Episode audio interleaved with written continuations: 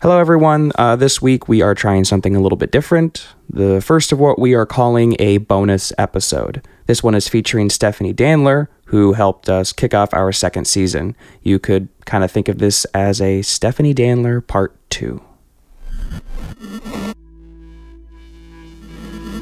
Welcome to Storybound, presented by LitHub Radio and the Podglomerate. I'm your host, Jude Brewer.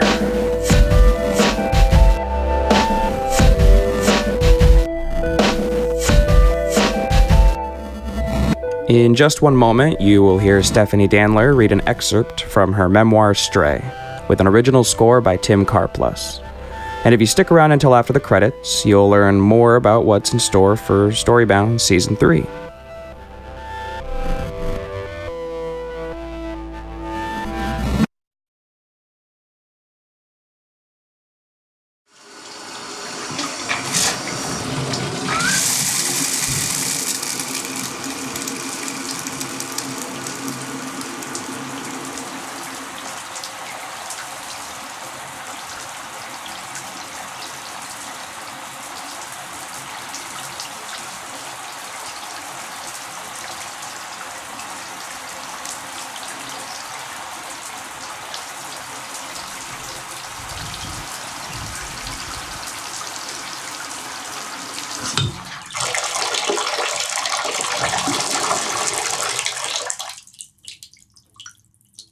Laurel Canyon, California.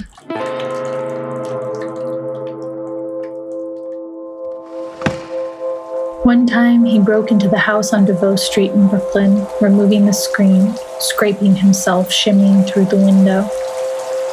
I was in the shower and screamed when he pulled back the curtain. He was ecstatic, overly proud of himself, and I laughed so hard I had to sit down. we didn't talk about us. I stayed in the shower and he watched, didn't touch me.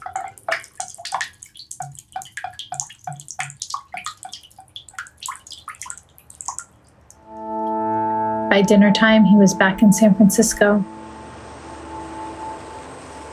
In New York, we met in the mornings to ride the train into the city together, he was on an extended work project, and I had no fixed schedule, an interloper on the L train. I picked him up from his office at six, and we'd discuss options like the train or a ferry or a drink. We commuted together for an entire month so we could sit side by side, hidden in plain sight. That was the month where I saw him every single day, except two Sundays.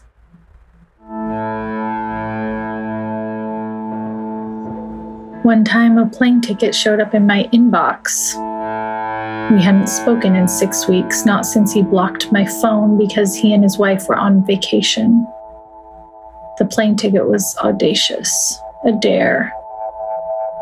He can't be serious, I told my friends. His smile when I arrived in Toronto with a backpack a smile not of surprise, but of confirmation. The story was about us, it would always be us.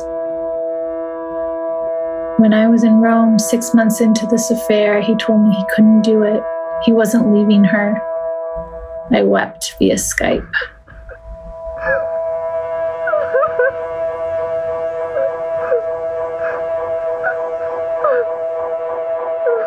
Why do you keep coming for me? I asked.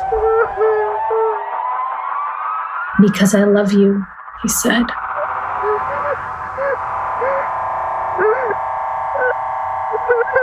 He asked me to keep the computer on until I fell asleep, and I did.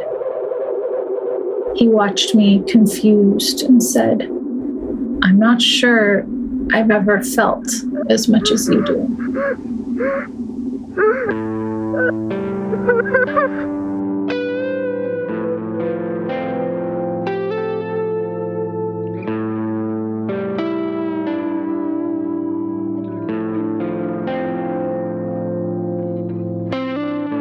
48 hours later, he was in Rome and I asked no questions.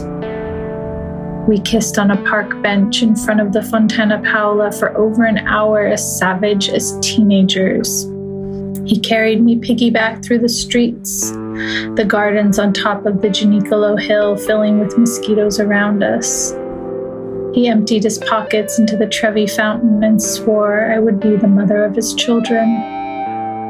I spent a lot of money buying us time. Whenever he failed to leave her, I booked a new ticket it was making things easier for him, giving him space, not knowing that he's a hunter who lives for a chase. Even now, I have no doubt that everything I've suffered, every accident and pivot from my girlhood until now, has been leading me to him. But it has crossed my mind more than once that I should not let him find me here in Laurel Canyon. And yet, I'm cutting lemons on a stingingly blue morning, arranging them in a bowl, ordering singular sandwiches with extra avocado. I'm applying invisible makeup, laying out a patterned sundress because I know it will drive him insane. We're so close to our real life. He's asked for a divorce. He's here for a job interview. He's here to see my new home, except he texts, our new home. And I'm so scared it was a typo I write, ha. I tell myself I won't remember any of the pain, that we are going through a transformation of which amnesia is a blessed side effect. I make the man behind the counter rewrap the sandwiches because the first job was messy. It's something the monster's wife would know how to order his sandwich. I had to order better than her. That's easy enough because I'm uniquely adept at loving him. I am uniquely adept at dividing him into things his wife knows and things I know. Don't lie to me, I told him at the beginning. I can stomach anything but lies. And when he tells me that he never lies to me, though I see him lie to everyone else. I believe him. The monster enjoys his sandwich. He doesn't give a shit what's on it.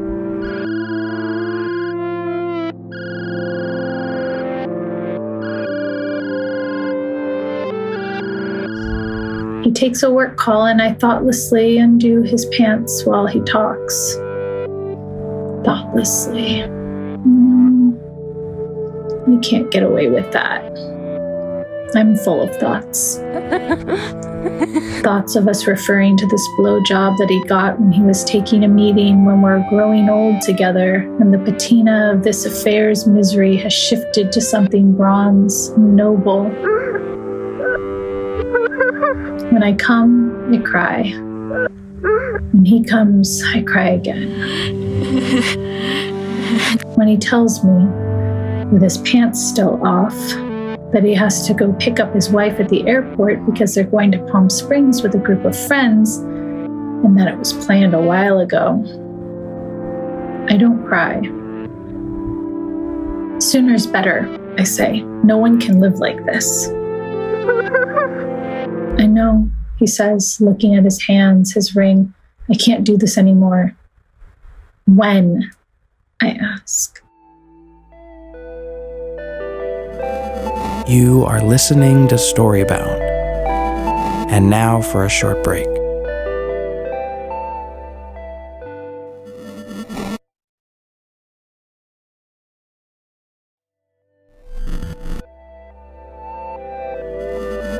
And now we return from our break.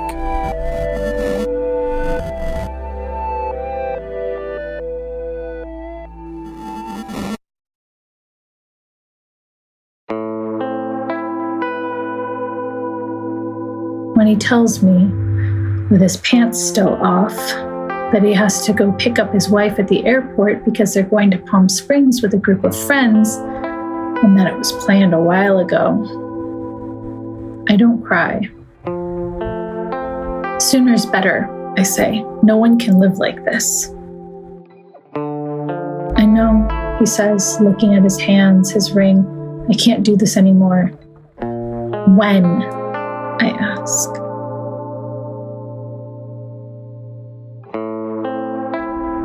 Soon, he says, really soon. Soon, someday, maybe. Our refrain. Probably this weekend, I think. Probably when they get home from this weekend, he'll start a fight. He'll be distant. Then he'll say that he needs space. Or maybe he'll just dive in. There's something I need to tell you. Let's walk, I say to him. We walk up Runyon Canyon and the night cools. I think he must notice that my legs are brown. I've been running obsessively.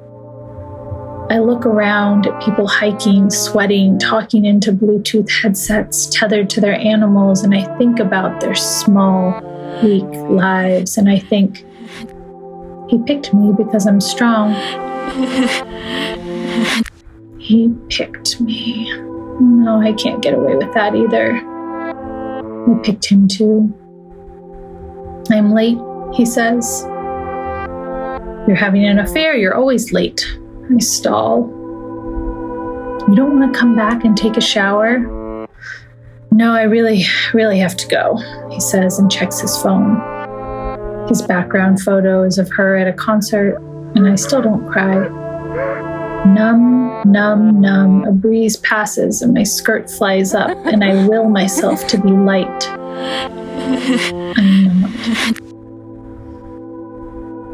You're going to go meet your wife with my pussy all over your face. I ask him. He looks at me seriously, like I'm trespassing, but doesn't respond. That's who you are now. You don't care enough about either of us to clean up. He doesn't respond, and I hear faintly from myself that's who he always was. He kisses me, and I smell our sex on his lips, his cheeks, his eyelids, his earlobes. He says something unnecessarily cruel, cruel to me, cruel to her, so shocking it's funny, and gets into his car.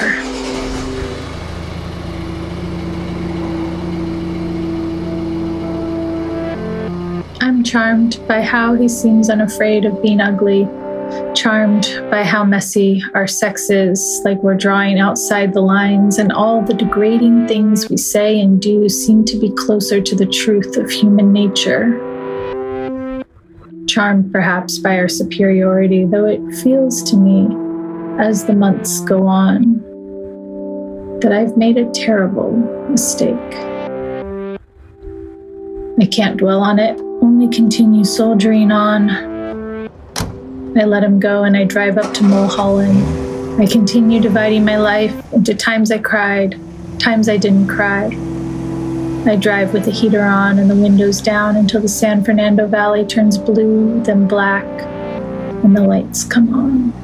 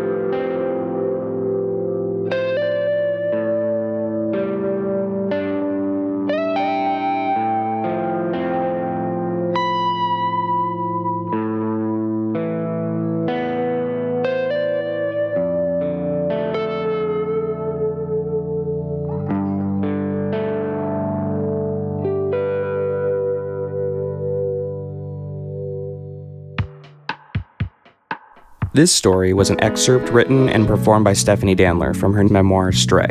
It's what Leah Greenblatt from Entertainment Weekly calls a raw, often lyrical portrait of pain, loss, and learning to let go. Stray is available now through your local bookseller, either in person or online. The music in this episode was created by Tim Karplus, who also mixed this episode, and thank you to Emily Reardon at Knopf for her scheduling assistance. Storybound is arranged, produced, and hosted by me, Jude Brewer. Our executive producers are Jeff Umbro of the Podglomerate and Justin Alvarez of LitHub. Uh, you should look us up on Instagram at StoryboundPod, uh, where we regularly post stories with featured artists, sharing their music and fun little facts about the show.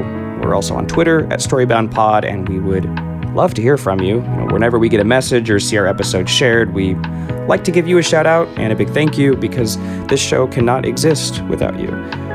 Uh, for instance, Lomataki writes, I love Storybound. You get to hear the author read their own work, a great way to intro into a book.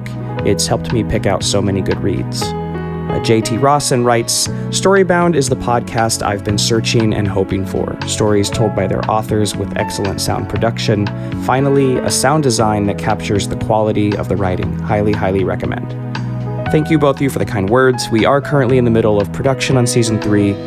Uh, we will have more news about who's coming on the show, maybe even put up a little trailer, and we're also planning on releasing a couple more bonus episodes in November. So, some nice little light stories, food related for the holidays.